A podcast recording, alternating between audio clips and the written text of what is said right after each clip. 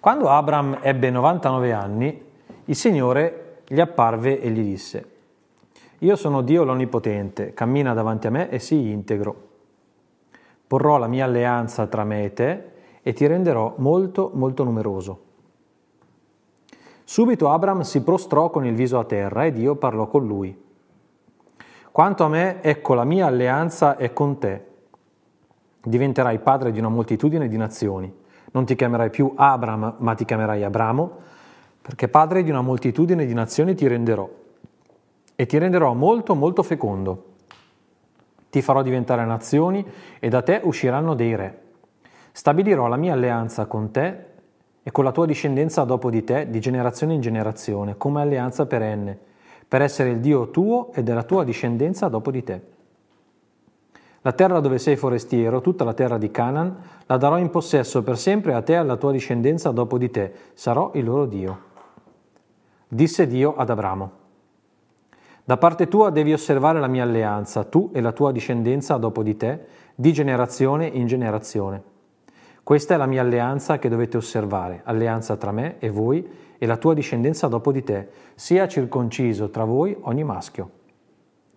Vi lascerete circoncidere la carne del vostro prepuzio e ciò sarà il segno dell'alleanza tra me e voi. Quando avrà otto giorni, sarà circonciso tra voi ogni maschio di generazione in generazione, sia quello nato in casa, sia quello comprato con denaro da qualunque straniero che non sia della tua stirpe. Deve essere circonciso chi è nato in casa e chi viene comprato con denaro, così la mia alleanza sussisterà nella vostra carne come alleanza perenne.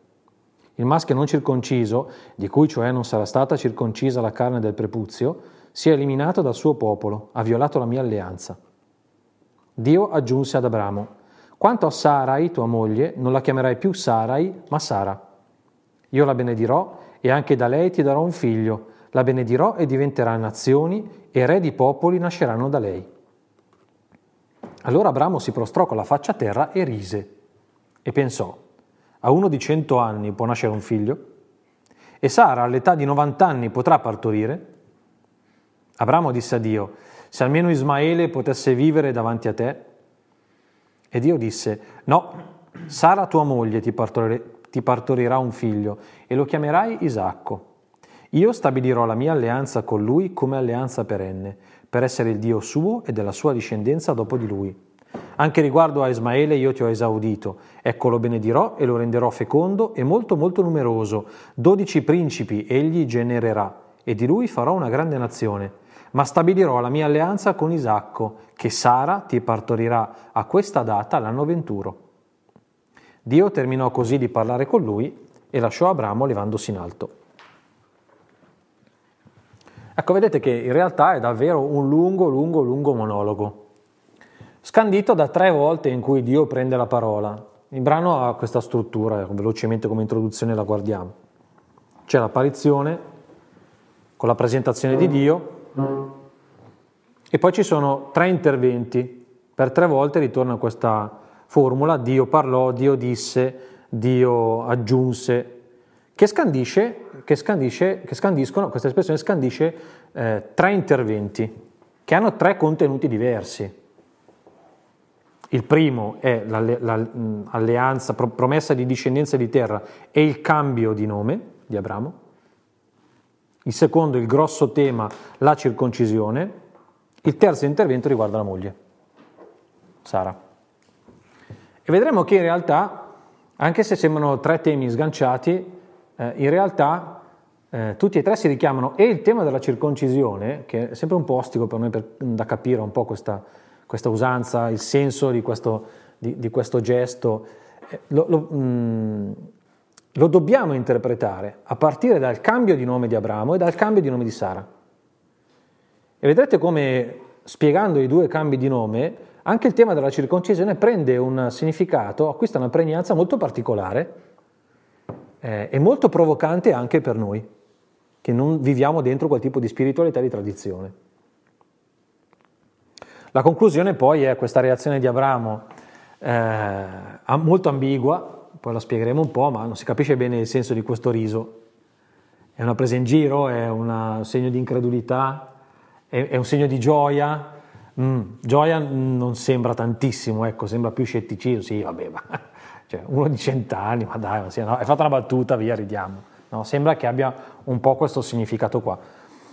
Mm, vedremo che poi letta così è un po' forzata, in realtà è, una, è un sorriso, un, è una risata, quella di Abramo, che invece mantiene dei margini di fede. Però comunque viene fuori il volto di un Abramo ancora un po', eh, come dire, mh, mm, contraddittorio, no, non così luminoso come quello che abbiamo letto nel capitolo 15 dell'Abramo che di fronte alla promessa di Dio credette sulla parola, vi ricordate? Abramo credette e gli fu accreditato come giustizia. E questo è un Abramo che torna ad essere l'Abramo del tentativo eh, di, di, conquistarsi la discendenza, di, di garantirsi la discendenza con Ismaele e poi quello di salvarsi la vita spacciando la moglie per sorella, ritorna fuori un po' ancora quell'Abramo lì. A questo Abramo un po' dubbioso, un po' incerto, un po' poco esemplare nel suo modo di fare, è bello vedere quale volto Dio contrappone. E notare come la parola di Dio di promessa, la parola di benedizione, la promessa di abbondanza, è una promessa che non dipende dalla reazione dell'alleato e del partner, ma è una parola che è pronunciata ed è definitiva. Basterebbe soffermarsi sul modo con cui, Gesù, eh, scusate, con cui Yahweh gestisce il rapporto con Abramo per essere molto provocati sulle caratteristiche e sulla qualità del nostro modo di amare. No? Che avvertiamo dipendere moltissimo, almeno negli aspetti più pratici, dagli umori anche solo dal piede con il quale si scende dal letto al mattino, che se non è quello giusto eh, ci viene fuori. No? Certo, non è che si mettono in discussione le fondamenta per il piede sbagliato, però certamente no? noi avvertiamo che l'amore con cui ci amiamo è molto soggetto a quello che stiamo attraversando in quel momento. E poi è molto soggetto anche alle reazioni dell'altro che se non corrispondono alle aspettative, che se non sono un po' come ci, ci, ci immaginiamo che debba essere, eh, ci, mette in difficoltà. Ci fa sentire un po' quell'amore anche un po' come un tormento, un pochino. Questo poi sui figli diventa, uh, sui figli, uh, che se non sono l'esatta Uh, riproposizione di quello che io ho pensato che debba essere il figlio perfetto, uh, la mia alleanza nei suoi confronti diventa l'ira divina, che ti ho detto che devi. E qui il volto, la modalità con cui Dio reagisce ai tentennamenti di Abramo è molto interessante. E soprattutto questo fatto, anticipo un po' il finale, poi lo riprenderemo, soprattutto questo fatto che la promessa di Dio la sua eh, consistenza, la sua verità, il suo permanere non dipende da questi ondeggiamenti del partner, è veramente di, consol- di un consolante dal punto di vista nostro davvero, davvero grandissimo, però anche da, da, dal punto di vista del nostro modo di fare molto provocante, molto provocante e molto esigente. Mm? Allora entriamo dentro questi, questi discorsi sapendo che eh, le parole chiave del brano so, sotto le quali dobbiamo tenere, dobbiamo far scorrere tutte le nostre riflessioni, le parole chiave sono queste due, alleanza e l'annuncio di una grande discendenza. La parola alleanza è ripetuta 13 volte e la parola discendenza e il tema della discendenza numerosa ritorna per 12 volte. Quindi è un brano questo qui è un fiume di abbondanza divina, di promessa di grazia, di annuncio di benedizione, di futuro roseo, di e vissero per sempre felici e contenti, enorme. Ce la mette tutta eh, il Signore, per far sentire ad Abramo quanto è impetuoso il fiume della sua benedizione e quanto sia conveniente stare dentro quei, quegli orizzonti, quei confini, quei riferimenti dell'alleanza con Lui che permettono a questa benedizione di accadere. Abbiamo già fatto notare negli episodi precedenti che quando Abramo si tira fuori un po' da quell'alleanza con Dio, la benedizione sfugge, addirittura si trasforma in maledizione per gli altri. Il povero faraone, Agar che subisce un po' tutti i, pasticci tra Abramo e Sara. Ma quando uno sta dentro lì, diventa impetuoso il modo con cui Dio travolge di grazia la vita di chi sta dentro i confini della sua volontà.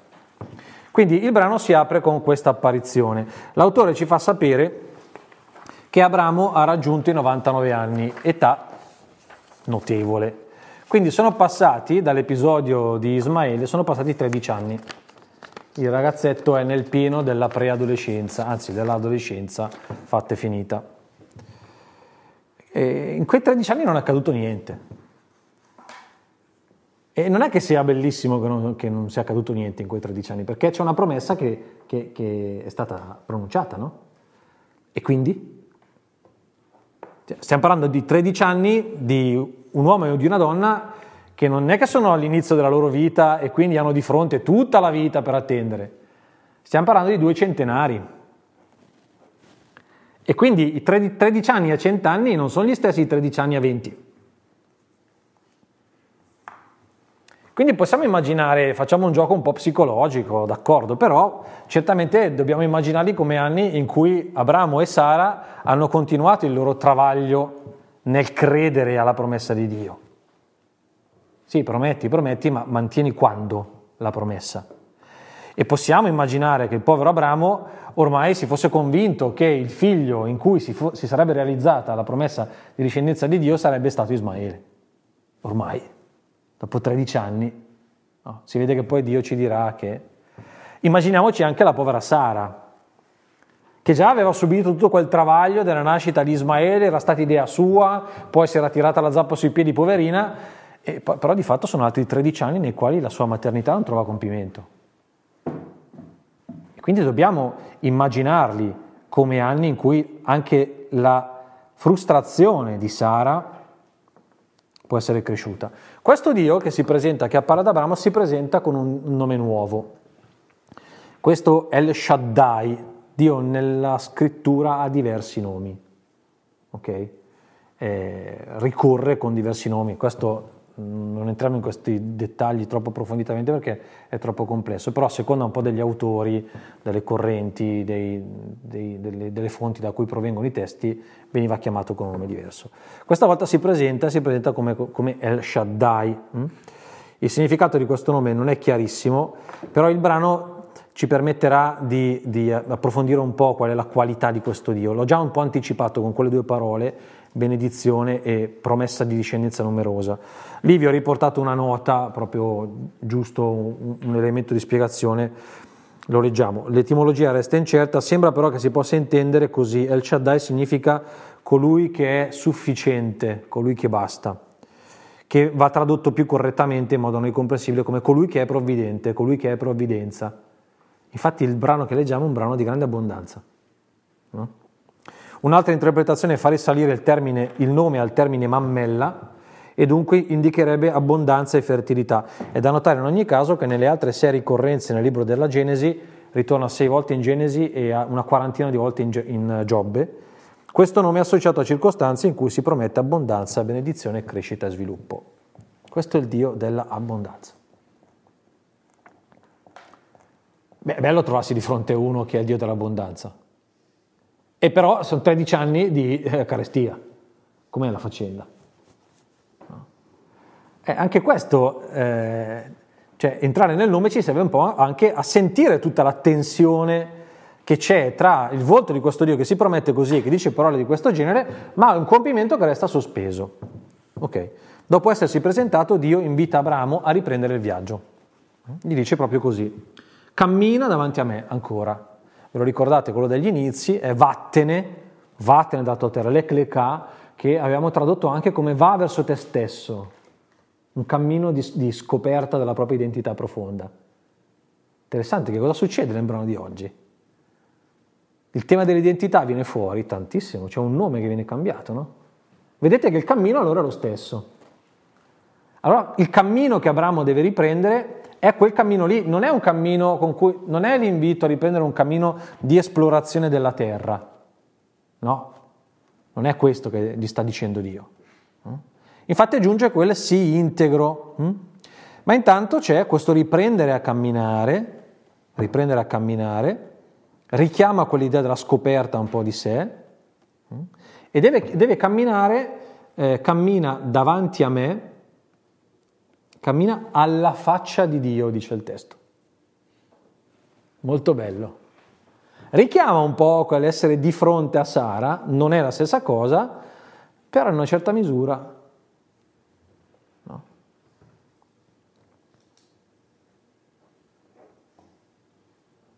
Il rapporto tra Dio e Abramo è un rapporto che mantiene una eh, differenza di ruoli, differenza di volti. Eh, così come Sara e Abramo devono stare l'uno di fronte all'altro in una differenza di volti. Il credere Abramo, a cui Abramo è chiamato non è un credere nel quale Abramo scompare in Dio, viene assorbito in Dio non è un amore fusionale come quello che il papà di Abramo voleva, con il quale il papà di Abramo voleva gestire la famiglia. Vi ricordate? Che erano tutti suoi, quelli della famiglia, i membri della famiglia. No? Il Dio di Abramo non è così. Non è così. Anzi, bisognerebbe proprio dire che nel rapporto con Dio, con, con Dio Abramo si differenzia, cioè viene fuori per ciò che è davvero. Il rapporto di Dio è il luogo dell'autenticità di quello che siamo. Molto bello questo. Pensate quante volte invece passa il messaggio contrario, no?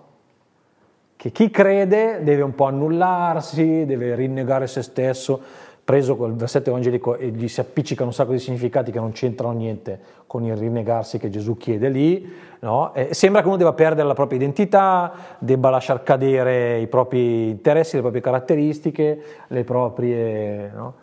Mi ha colpito, sono stato un po' di settimane fa a, a fare una, una conferenza a, ai superiori degli istituti religiosi italiani a Colle Valenza.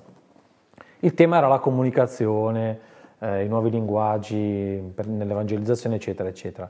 E eh, dopo che ho fatto l'intervento alza la mano una suora e dice sì, ecco, ehm, io ho sempre un po' questa difficoltà, sempre questa perplessità, ho paura che poi quando parlo della fede, della mia fede, ehm, passi un po' troppo la mia persona. Stella, io l'ho guardato e gli ho detto, ma tesoro, esiste una fede che non sia incarnata in una persona? E che non sia strettissimamente legata alle caratteristiche di quella persona, anzi, ancora di più, ma il Vangelo non serve perché vengano fuori in tutta la loro straordinaria bellezza le caratteristiche della persona. Accidenti.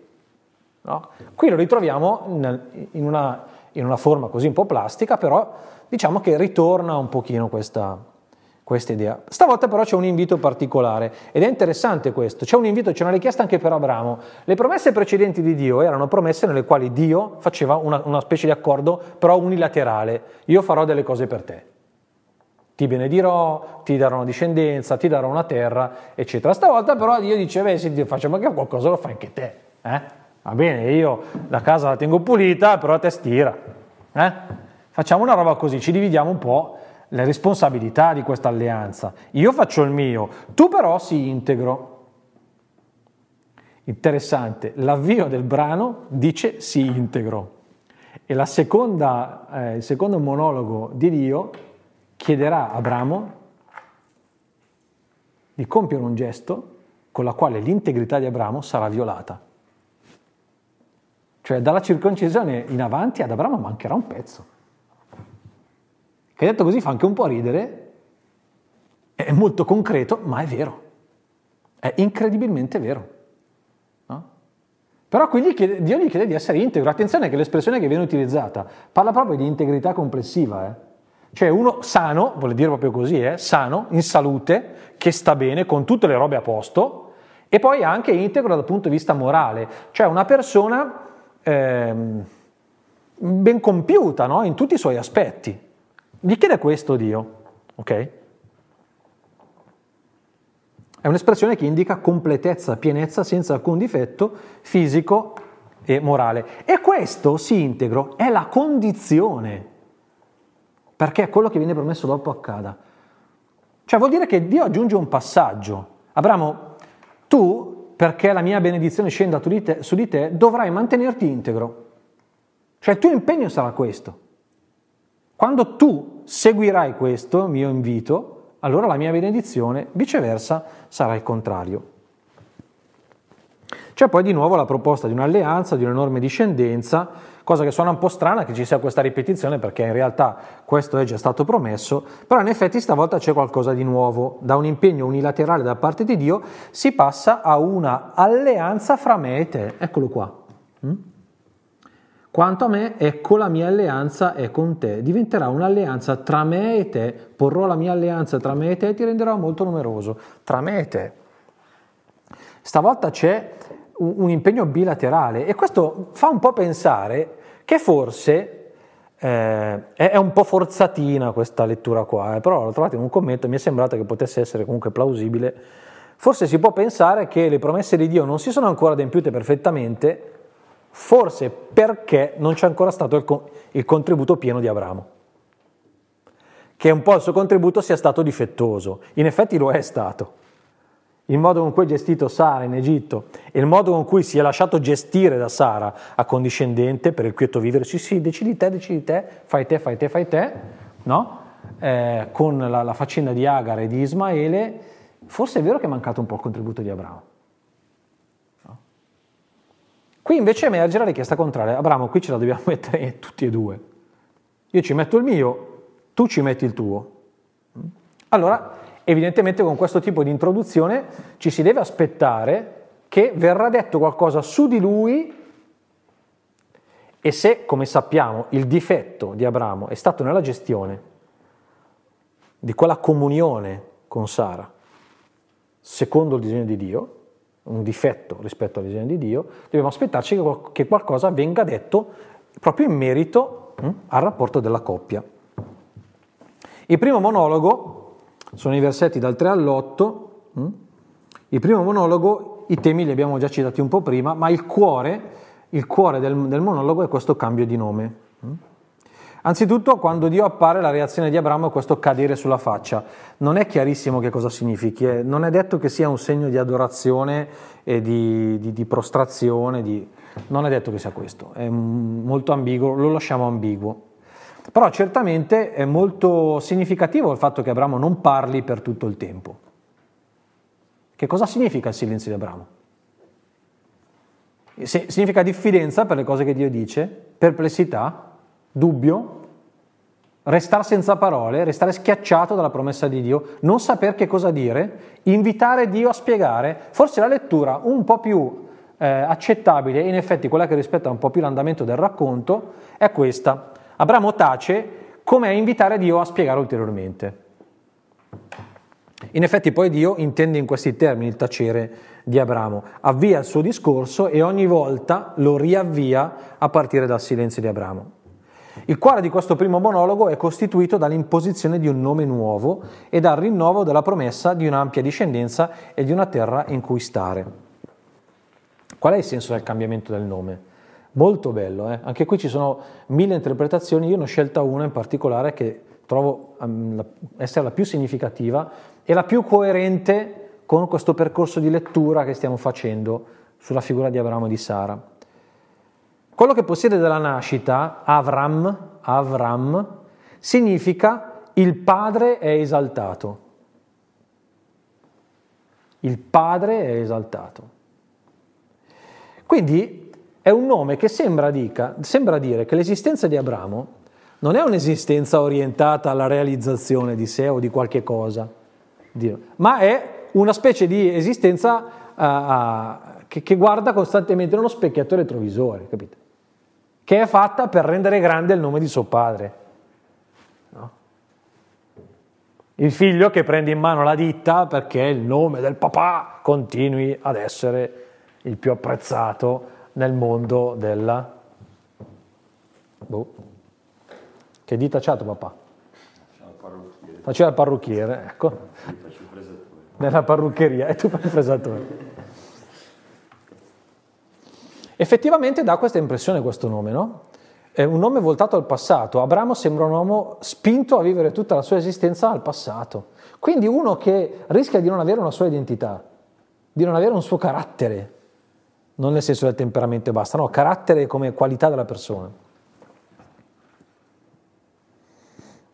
È un nome che spinge Abramo a riguardare le origini, è un nome adatto a chi si guarda indietro, a chi non ha una strada da percorrere, a chi non ha un futuro e vive di rimpianti. Il nuovo nome, Avraham, gioca sull'assonanza con quell'espressione che segue il nome nel testo, eh, perché dice ti chiamerai Avraham perché padre di una moltitudine di nazioni ti renderò e il testo in ebraico gioca su queste assonanze. Avraham, padre di nazioni è Av Amon Goim.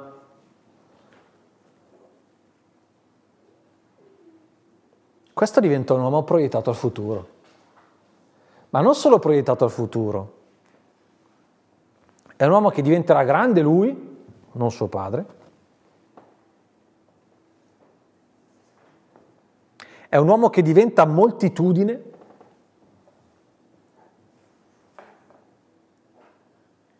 Quindi la sua qualità non è quella di essere fagocitato da un altro, ma invece di dare origine a altri. Molto bello questo, eh? È il contrario di Terak, eh?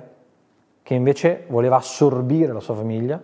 Abramo invece sarà occasione di emanazione di moltitudini. Molto bello.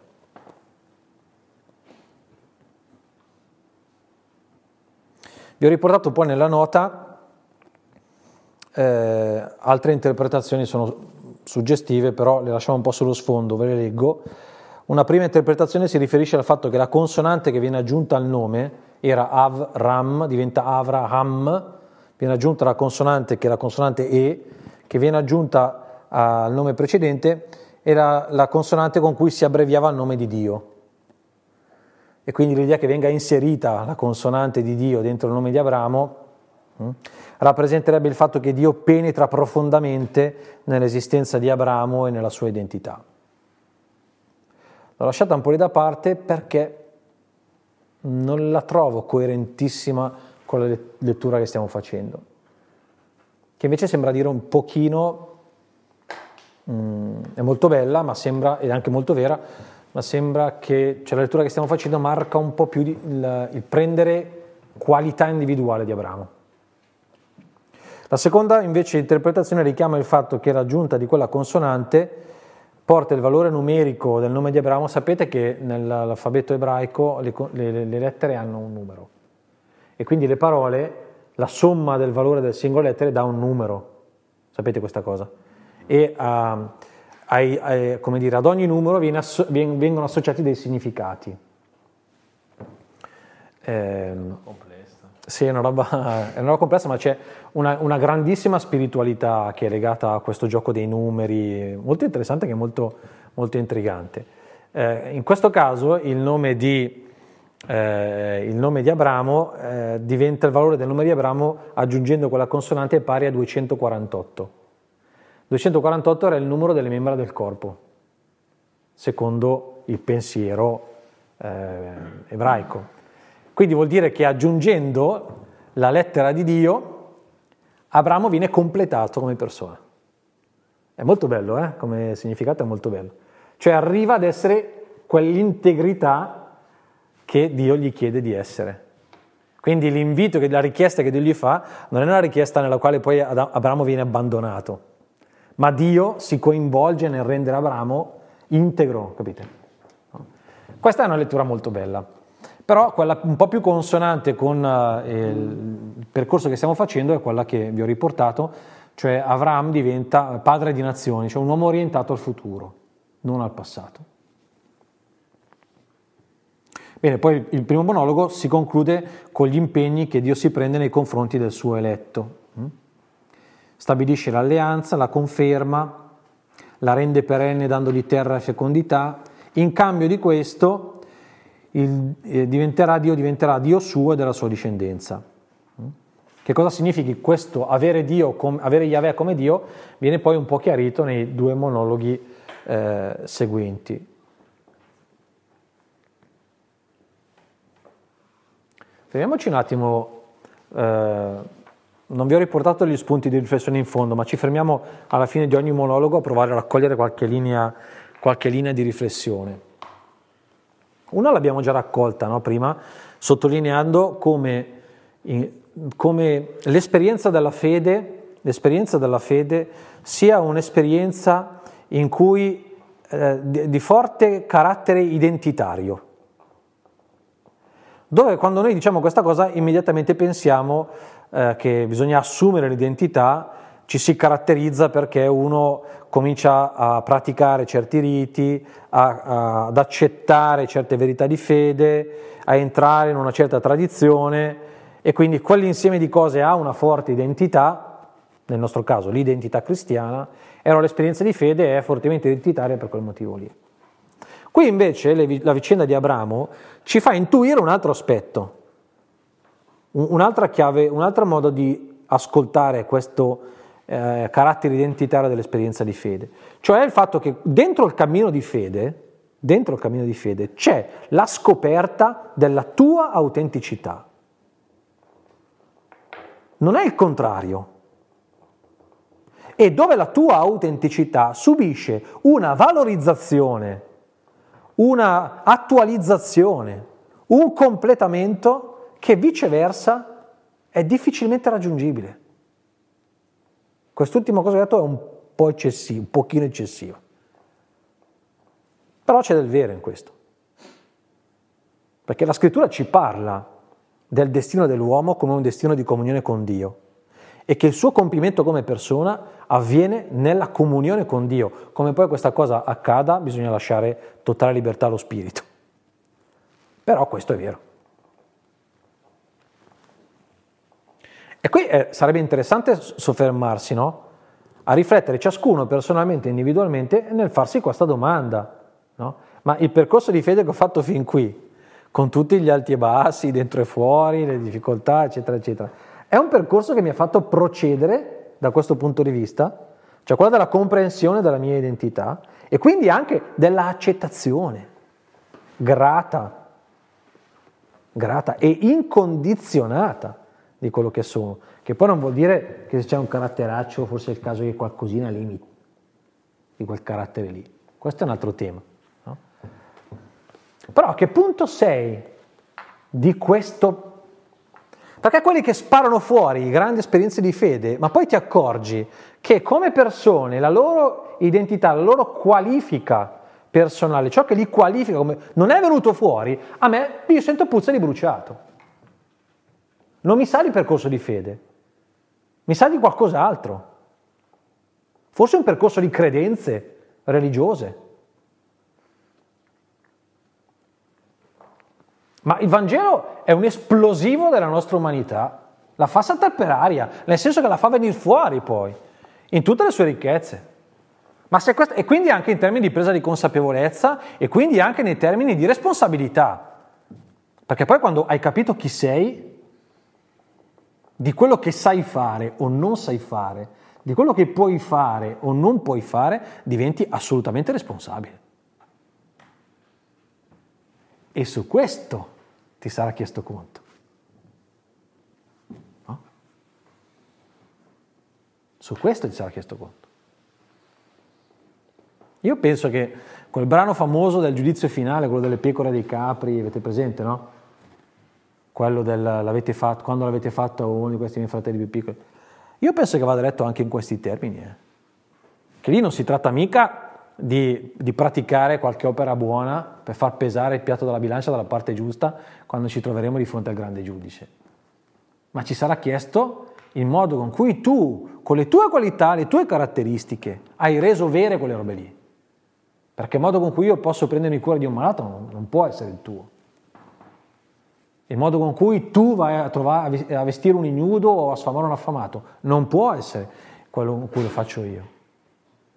Perché altrimenti eh, riduciamo il Vangelo a, a, una, a, un giochino da ragazzini, non va bene, non va bene, perché il Vangelo ci vuole adulti, non si tratta mica di andare semplicemente a fare la buona azione il giorno di Natale che porta il panettone ai vecchietti della parrocchia, bisogna farlo è sacrosanto, va benissimo, però attenzione che non è mica quella roba lì, eh.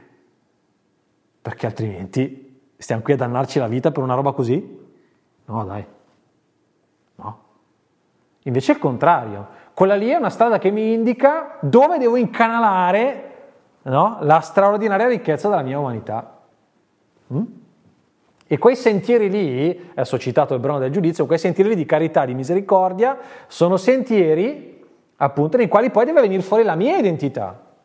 Guardate che poi ai grandi santi è successa così. Don Bosco e San Francesco hanno vissuto la carità per i poveri allo stesso modo. Ma ovviamente no, dico delle banalità. Però qualche volta anche dire la banalità ci ricorda un pochino che il Vangelo non è un, gio- un giocattolino da ragazzini da fare la buona azione del pensierino natalizio, no, è qualcosa di straordinariamente rispettoso della nostra dignità come persone, della nostra originalità, della ricchezza che portiamo dentro. E se il tuo cammino di fede non ti porta a scoprire questa roba qua e a farla venire fuori, ripeto, a me puzza un po' di bruciato. Vuol dire che c'è qualcosa da mettere a posto. Mm? Secondo monologo di Dio. La seconda volta in cui Dio prende parola, Abramo sempre zitto, è per definire i compiti di Abramo nel mantenimento dell'alleanza. Le parole che ritornano con frequenza sono qui alleanza, custodia e circoncisione. Abramo avrà il compito di custodire con cura il rapporto con Dio e dovrà coinvolgersi così radicalmente da essere toccato nella carne. Allora, lasciamo perdere tutti i discorsi di carattere etnoculturale, antropologico, la circoncisione. Era una pratica diffusa, tuttora diffusa in tanti paesi della zona del Medio Oriente, dell'antico vicino Oriente, anche dell'Africa, eccetera, non solo nella cultura ebraica, ovviamente era una norma igienica fondamentalmente, però qui non c'entra nulla tutto questo discorso, lasciamoli sullo sfondo, entriamo invece a cogliere un significato che a mio parere è straordinario. Una prima dimensione di significato si trova sul piano individuale. Ogni maschio deve essere circonciso. L'operazione comporta una ferita e una perdita e anche una debolezza. E anche una debolezza. Ricordiamoci che questa roba qua si faceva in un tempo dove non c'erano i disinfettanti. Eh. Cioè, vuol dire che qui cioè, il post operatorio era pesantissimo. Eh? L'integrità della persona è violata una volta per tutte.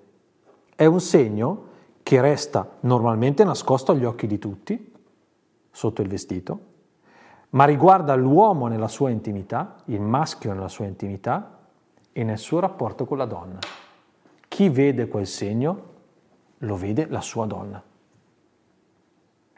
Allora, quindi quel segno lì è un segno che tocca l'uomo nella sua identità, in ciò che l'uomo è e nel suo rapporto con la donna.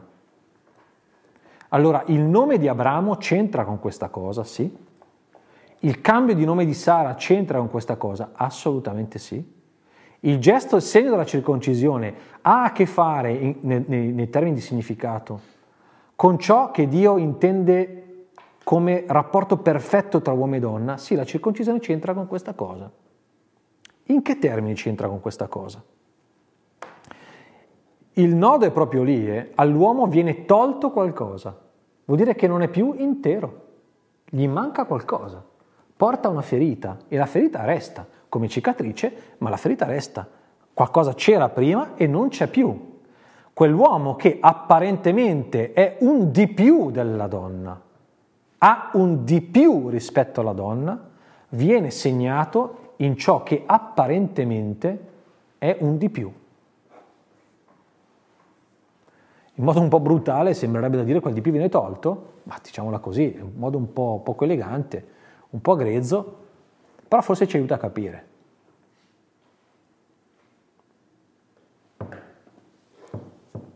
L'uomo non è più potente, L'uomo porta un segno che gli ricorda che non è onnipotente. L'uomo porta un segno che gli ricorda che non può dominare l'altro. Porta un segno che gli ricorda che non deve trattare l'altro come una sua proprietà. Porta un segno che gli ricorda che non ha le capacità per gestire l'altro perfettamente in vista del suo bene. Non ce l'ha perché? Perché porta una ferita, è fragile, è mancante La cupidigia delle origini, quella che ha portato a mangiare l'unico frutto proibito, era la negazione di questa cosa. No, io sono completo, posso fare quello, posso essere come... No, tu non sei come, come Dio. Perché? Perché sei stato creato mancante. Ti è stato messo di fronte un altro, un'altra che ti ricorda che tu sei mancante. Ma Adamo, appena svegliato dopo l'operazione de- della costola, no? guarda Eva e dice, sì ma quella è la mia costola però, eh. Oh. e si riprende il mal tolto. Cosa dice? Questa è carne della mia carne e osso delle mie ossa. No, col cavolo, lei è Eva. Non è carne della tua carne e osso delle mie ossa. Lei è Sara, tua moglie, non tua sorella, cioè qualcosa di cui puoi fare quel che vuoi, non perché della sorella si poteva fare quel che si voleva, ma nel senso che facendo in quel modo Abramo la tratta come qualcosa di cui può fare quello che vuole. Oggi sei mia sorella, domani sei mia moglie, dopodomani sei l'incubatrice dei miei figli. No. Ecco, quel segno è la negazione della cupidigia. Il ricordo che il modo con cui dovrà stare di fronte a sua moglie non può essere quello rapace. Ti prendo. E l'aveva detto, eh? In Genesi 12, per due volte, che l'aveva presa come sua moglie. No, tu non prendi niente. Molto bello questo, eh? Molto bello.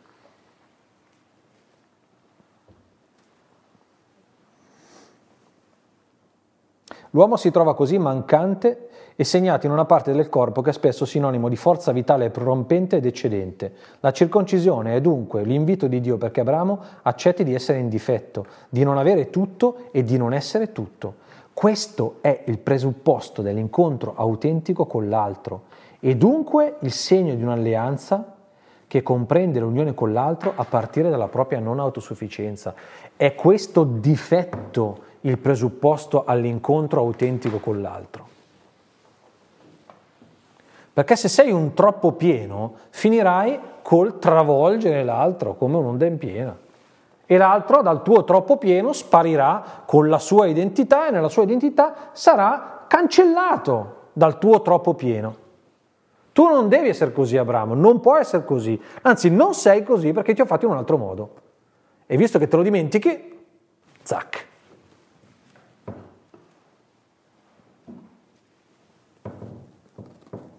Sono letture anche un po' crude, ma non è un caso eh, che sia quel tipo di segno. Che Abramo sia toccato nel suo sesso non è un caso, capite? Con tutti i significati che poi anche in quel mondo aveva il sesso maschile in termini di, di forza, di forza vitale, di fertilità.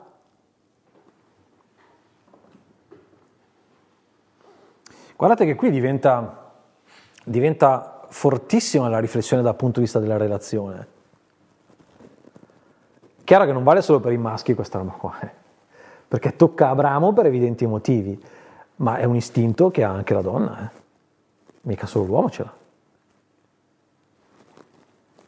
Non l'abbiamo visto in Sara, l'istinto manipolatorio, porca miseria, si è mangiata il marito e la serva, eh, Dopo, dopo che Eva si era mangiata il frutto, Sara si mangia il marito e la serva.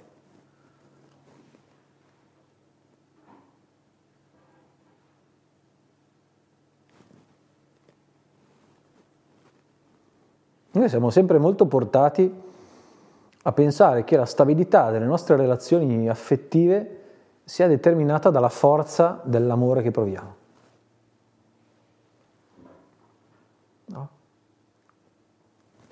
Qui invece c'è una, la scoperta di un fondamento che, che sta ancora prima del sentimento e del quale molto spesso non abbiamo tanta cura, che è questa dimensione qua, quella della fragilità, quella della mancanza.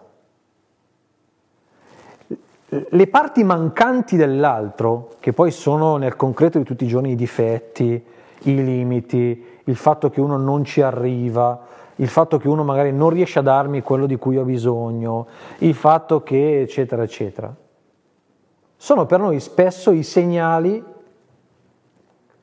di pericolo della relazione. C'è qualcosa che non funziona. Quella cosa lì perché la, la relazione vada bene deve essere eliminata. Cioè la perfezione del rapporto sarà quando lui intuirà i miei, i miei bisogni, i miei desideri, le mie aspettative, prima ancora che io le esprima. Siamo portati a pensare le cose in questi termini. Capite che qui c'è, raccon- qui c'è la descrizione di qualcos'altro. Che invece quella dimensione lì, quando emerge la dimensione di carenza dell'altro, sia nei termini di quello che sa fare, ma anche nei termini proprio dei bisogni, che ha bisogno, no? E pensate quanto alcune volte le esigenze dell'altro diventano un problema per noi. Ecco, tutto questo che per noi è l'elemento problematico della relazione, qui sembra essere invece annunciato come l'elemento che la fa funzionare. Si capisce la provocazione del brano qual è? È, richiesto un cambio di prospettiva qua, eh? Cioè capire che quegli elementi che, possono segna, che, che, che noi normalmente cogliamo come dei segnali di fragilità e debolezza, possono essere invece quegli elementi che rendono più autentica la relazione.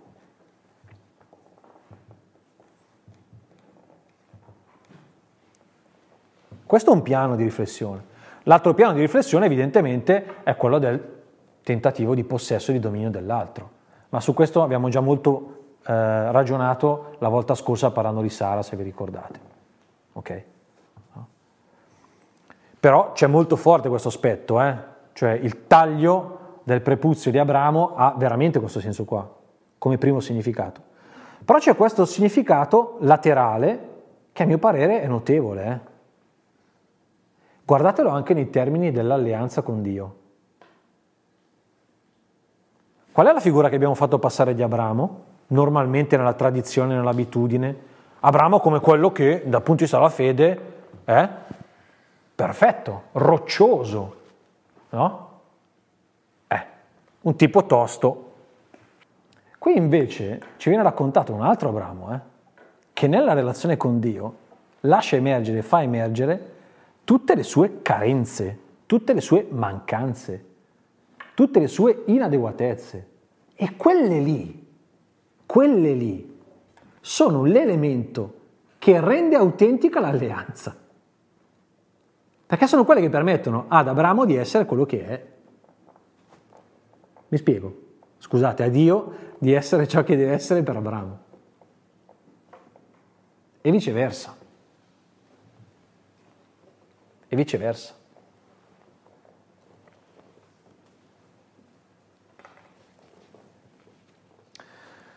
Può essere un esempio un po' forzato, però provate a pensare quali sono le circostanze nelle quali eh, la vostra personalità emerge con maggior ricchezza.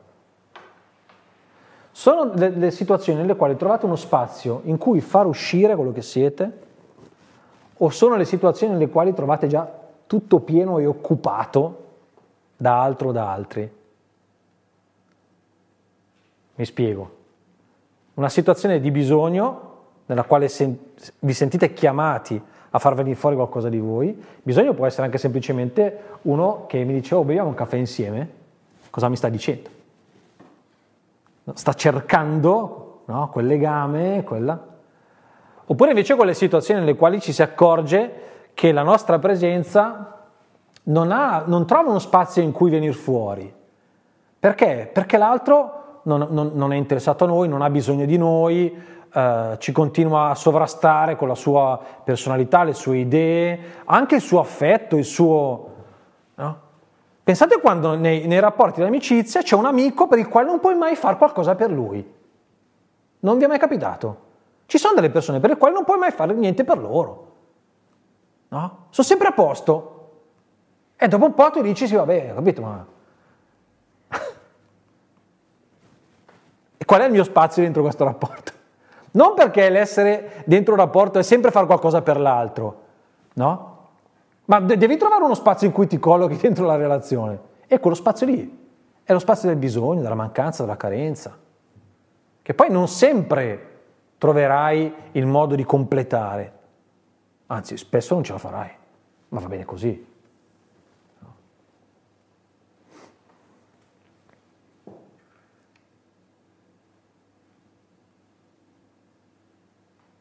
È vero che è più facile voler bene alle persone quando emergono i loro lati deboli. Non la fate questa esperienza? Cioè, no, è più faticoso invece. Non è vero che è più faticoso. È più difficile voler bene alle persone che invece non hanno mai bisogno dell'altro.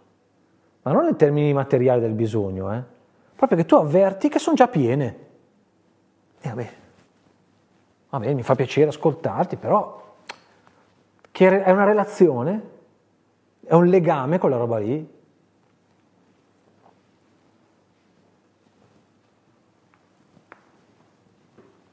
Io penso che questo brano qua sia anche un forte invito a vivere le relazioni di coppia con questa, questo coraggio radicale, insomma. Ma sei sicuro che l'altro, l'altro viene fuori con tutto il suo amore nella misura in cui tu sei già tutto definito, tutto rifinito anche nei dettagli, nei particolari, sei un tutto pieno, sei, ma sei sicuro di questa cosa? Io non, non, non lo so. Io se penso a come sono cambiati anche alcuni, tanti miei rapporti di amicizia, sono cresciuti nella misura in cui io per, per indole sono uno che, che, che, per temperamento appare molto granitico. Lo so, sono fatto così. Eppure i rapporti di amicizia più autentici che poi sono venuti fuori, sono cresciuti, sono quelli nella quale poi le persone, stando tanto tempo con me, si sono accorti che grandi dico io non sono. Ma tutt'altro, è solo un'impressione. No? Tutti abbiamo il nostro modo di fare. Quando è scattata quella cosa lì, sono cresciuti i rapporti più ricchi. No, vabbè, un esempio personale, però non so se eh, capisco che è, una, è, un pensiero un po' difficile su quale lavorare, eh, su quale lavorare questo, eh? un po' difficile da intuire, però io credo che sia molto vero questo. E lì Abramo viene riportato all'autenticità della relazione. A dirgli guarda che la costa non ce l'hai più, hai voluto riprendertela, io ti taglio un altro pezzo, tieni. No? Ok, Um, poi c'è un altro aspetto, eh, lo lasciamo un po' più sullo sfondo, non è solo piano individuale, ma c'è anche quello sociale, c'è una dimensione collettiva del rito, va bene, non è solo Abramo quello distinto, ma anche tutto il suo popolo. Il Dio che ha creato separando e distinguendo le cose, ora distingue Abramo e la sua gente rendendoli altri rispetto alle nazioni. Va bene, arriviamo al terzo monologo con Sara e concludiamo. La, la risposta di Abramo, la reazione la lasciamo un po' sullo sfondo perché poi commenteremo meglio il riso di Sara. Il terzo monologo continua ancora Dio a parlare perché Abramo rimane in silenzio e stavolta parla di Sara. Però stavolta eh, quello di Sara non è un cambio di nome vero e proprio, è più bello ancora stavolta.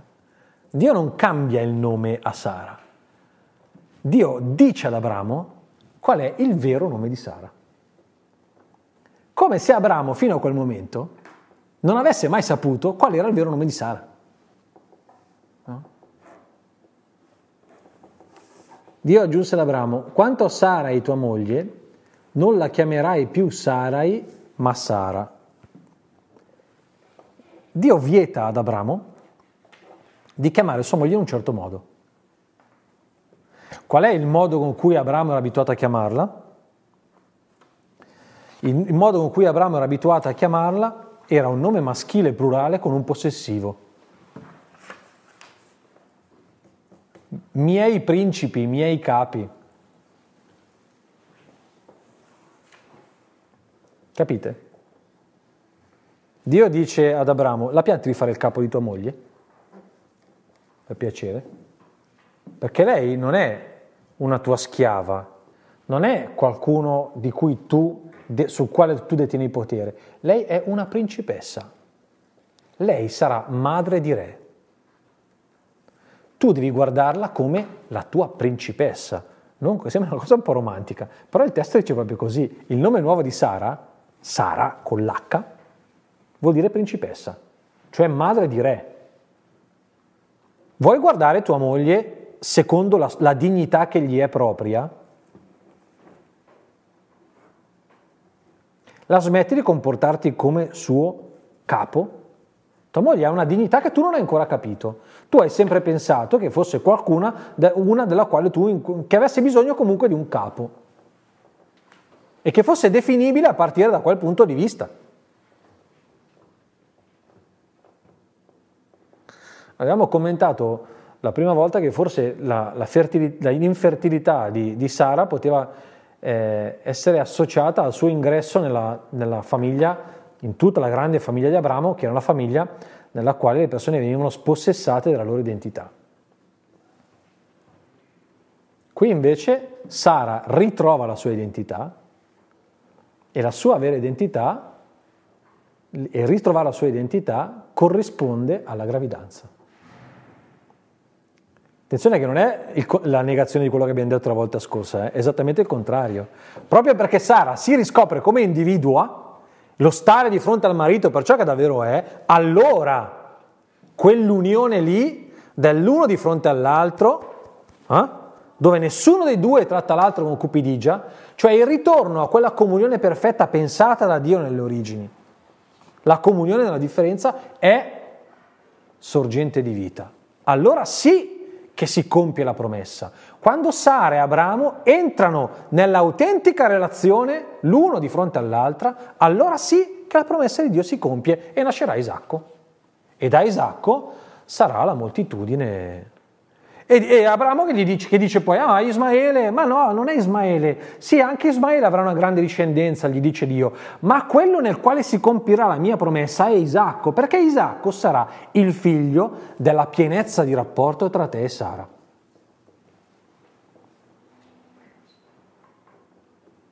Dove qui si sente tantissimo che la paternità e la maternità non sono per niente un fatto biologico, e nemmeno un fatto di rapporto con i figli. Ma la paternità e maternità hanno la sorgente, la sorgente in quella relazione in cui tu la riconosci per quello che è, in cui lei ti riconosce per quello che è e l'uno per l'altro siete a servizio dello sbocciare delle vostre identità. Lì incomincia la vera fecondità. È fortissima questa affermazione che viene fuori. È fortissima. Qui si possono andare a riprendere tutte le riflessioni che abbiamo già fatto su come spesso e volentieri poi al diventare padre e madre fanno sparire la persona. No? Con quelle frasi spaventose, io esisto solo per i miei figli. È spaventoso. Spaventoso. Non, è, non, non può essere. Cioè non può essere. Va bene, se lo dici una volta per dire, perché non trovi un'altra espressione per dire l'enormità del bene che gli vuoi, va bene, va bene, ma non può essere una cosa reale, non può. Perché poi se tu sei quella roba lì, per i figli diventi una condanna. Per tutta la vita. Perché è proprio per quel motivo lì che è un modo di amare fagocitante, io esisto solo per, quella roba lì non li farà diventare persone, individui, ma saranno appendici, capite? Allora, vedete dove si impara ad essere padre e madre? Dove si impara ad essere padre e madre? Nell'autenticità del rapporto. In quel tipo di rapporto, adesso se no qua bisogna stare tutte le volte a ridire le stesse cose, ma penso che ne abbiamo, l'abbiamo approfondito abbastanza ormai in questi tre incontri che abbiamo fatto. No? Quando viene meno quella roba lì, Col cavolo che uno è un buon padre o una buona madre, col cavolo. Cavolo. Capite la, la, la, quantità di problemi che poi emergono? Dopo si andrà a fare le, le, tutte le riflessioni psicologiche, ma poi quando i bambini si trovano con le famiglie, purtroppo, eh, adesso questo non c'è un grammo di giudizio né di condanna nelle cose che sto dicendo, ma quando si trovano nelle famiglie in cui vengono spaccati, questo sistema viene spaccato, capite che la spaccatura non è solo su un piano così immediatamente psicologico, no, emotivo, del fatto che non c'è più il papà a casa tutte le sere che mi mette a letto come faceva prima. Cioè, non è solo quella roba lì. Eh. Poi il concreto magari è quella roba lì. Ma la spaccatura che si crea, capite che livello è? Capite che livello è? In questo senso, quando le famiglie purtroppo eh, incontrano, vanno incontro a situazioni del genere, il dramma è un dramma radicale. La portata è questa roba qua. Questo non deve farci sentire, come dire, né spaventati, né, né per, tantomeno nella posizione di poter giudicare nessuno, anzi, ci deve mettere nella condizione di essere ancora più vicino a chi si trova in situazioni del genere. Perché si capisce che il dramma è un dramma radicalissimo. Allora, altro che star lì a fare le menate sulla comunione o non la comunione.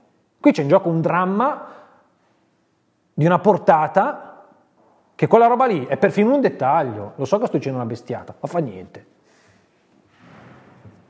Perché dopo si, si, si, sposta tutto su quelle robe lì. Io so fare gli incontrini, gli incontrini in parrocchia per i papà separati e mi fanno girare le balle a me quelle robe lì, scusate. Eh, perché qui il dramma è un altro livello, capite? C'è la percezione che la portata della spaccatura è di questo livello qua. No, non ditemi che c'è perché non è vero che c'è. Perché si fa il moralismo su queste robe qua, giusto? Si fa il moralismo. E invece il livello è questo. E anche quando si fanno gli, eh, eh, tanti percorsi di preparazione al matrimonio, voi ditemi, voi ditemi se si percepisce che la portata della comunione, dell'importanza, dell'individualità, dello stare uno di fronte all'altro, ha questo rilievo qui. Corso dell'azione cattolica? Certamente sì. però, però no, dai ragazzi, no non è così purtroppo. Questo lo possiamo dire in tutta tranquillità in tutta serenità. Però guardate che pensare a questa cosa, che l'origine della paternità e la maternità stanno dentro quella modalità di rapporto, è a mio parere bellissimo. Bellissimo. E si capisce come eh, allora eh, nasc- possono nascere delle paternità e delle maternità larghe, larghe, non di carattere meramente biologico. Possono nascere? Sì, possono nascere. Sono la stessa cosa? No, non sono la stessa cosa. Sono un percorso che può essere intenso, ricco, vivo, vero, in, nella misura in cui c'è questo, sì e ci sono delle esperienze luminosissime da questo punto di vista. Luminosissime, con tutti i problemi che poi beh, ci sono, però.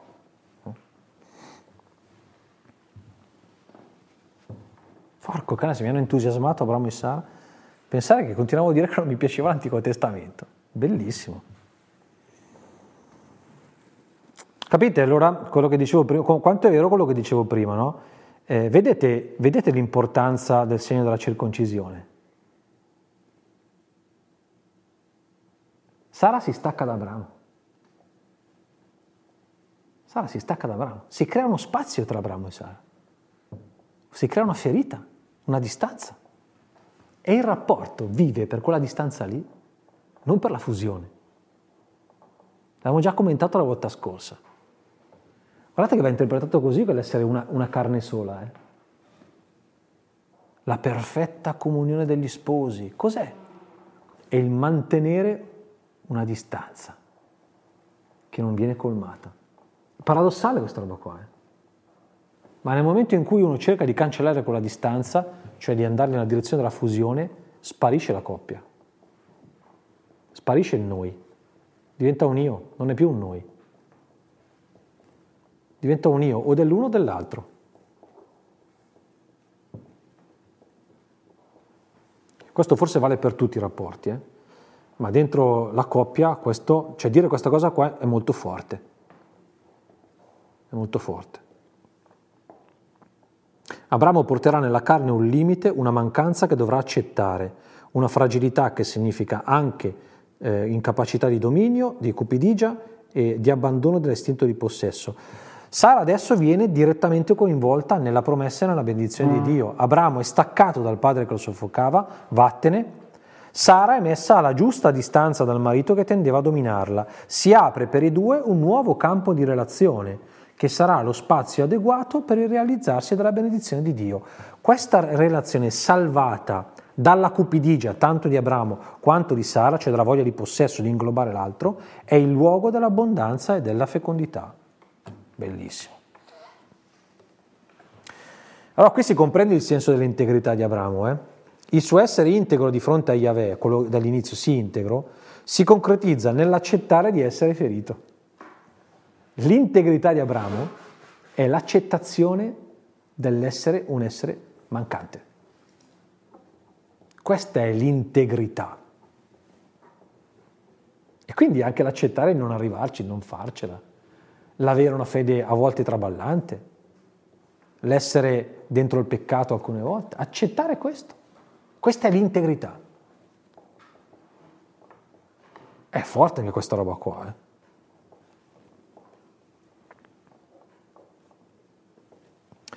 Ci fermiamo qui, il botta risposta finale non non lo commentiamo, mm, diciamo che il cuore è un po' sul, su quel sorriso lì, no? eh, teniamolo come lettura quella di un uh, scetticismo però con una punta di speranza. È molto bella da leggere, però potete farlo da soli, l'ironia di Dio, no? che fa, gli dice che il nome del figlio richiama il, il sorriso di, di Abramo, no? Isaac, eh, Waisak è il, il, il sorriso, quindi richiama quello e poi gli annuncia che, compirà, eh, che, che diventerà padre proprio a cent'anni, quando Abramo dentro di sé aveva pensato, senza dirlo alta voce, figurati se uno ha cent'anni, e dice sì, proprio a cent'anni avrai un figlio proprio l'anno prossimo, tutta un'ironia molto fine con il, quale, con il quale Dio fa sentire ad Abramo anche di fronte al, al tuo, alla tua ironia, al tuo sorrisino un po' così, eh, io